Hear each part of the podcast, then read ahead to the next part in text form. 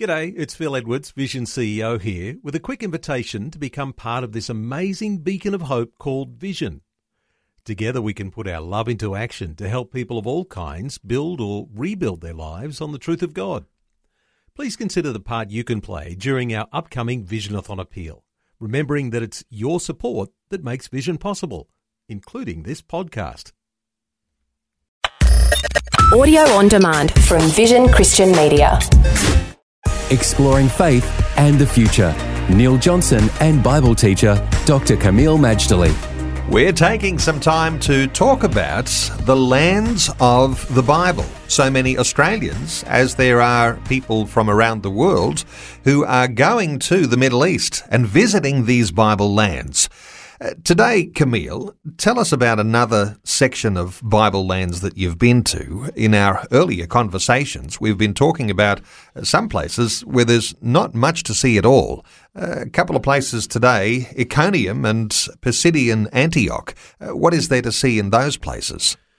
All right, Neil. First of all, Antioch, Pisidia, and Iconium are in Turkey.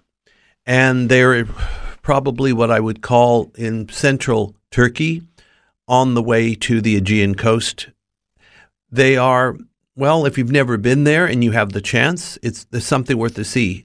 In a previous segment, we looked at Lystra and Derbe, and Lystra and Derbe are literally just big mounds, dirt mounds, hills, unexcavated, sitting in agricultural land. There's nothing around it. But these two places, Antioch, Pisidia, and Iconium are urban areas. Iconium is now known in Turkey as Konya, K O N Y A, Konya. And one of the features of Konya are the whirling dervishes that, uh, yeah, they, they can go, seems like, for hours. So there's not, to my knowledge, anything. We, we saw one thing probably dating from the Roman period, which, of course, is the period of the apostles. One thing in Konya. But again, just being in that place, looking at that one object, reading the scriptures, having a study of scripture on site was very, very good. It was inspiring. Everyone was happy. Nobody, nobody complained to me, oh, there's nothing to see. I never heard that.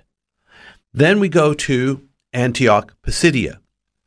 And the new city that's next to the ruins is called Yalvac.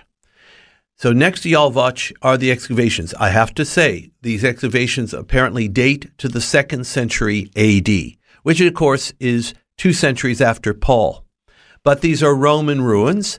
Sometimes what happened is that the Romans, in renovating or rebuilding, they did it similar to what they had earlier.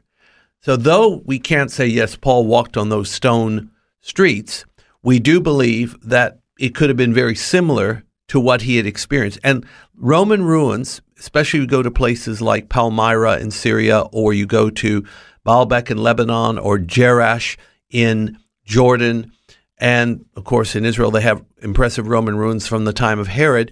It was very grand in that day, and people lived very full cosmopolitan lives, and it was in that milieu that Paul brought the gospel to the Gentiles. Are there any specific stories that you read out of Acts or the epistles that relate specially to Iconium or uh, Antioch Pisidia? Well, the thing is, in both those places, Paul enjoyed initial success, acceptance, and popularity. And then no sooner has he been crowned as, as the great messenger than opposition rises up it doesn't even matter that Paul's raising the dead. The opposition is so irrational and so full on that it basically he, he has to pack his bags and move. He doesn't stay in either of those places for that long. In it also appears that the opposition hounded him.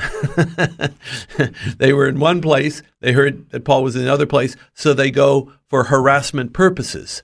It just seems like that in the book of Acts, people were always in trouble, but they were incurably happy and they were enjoying favor with God. That's what I can remember from those two cities. Faith and the Future with Neil Johnson and Dr. Kameel Majdali from Teach All Nations. For more from Dr. Majdali, including books and DVDs on prophecy, Bible commentaries, plus today's and other episodes of Faith and the Future, go to vision.org.au. Thanks for taking time to listen to this audio on demand from Vision Christian Media. To find out more about us, go to vision.org.au.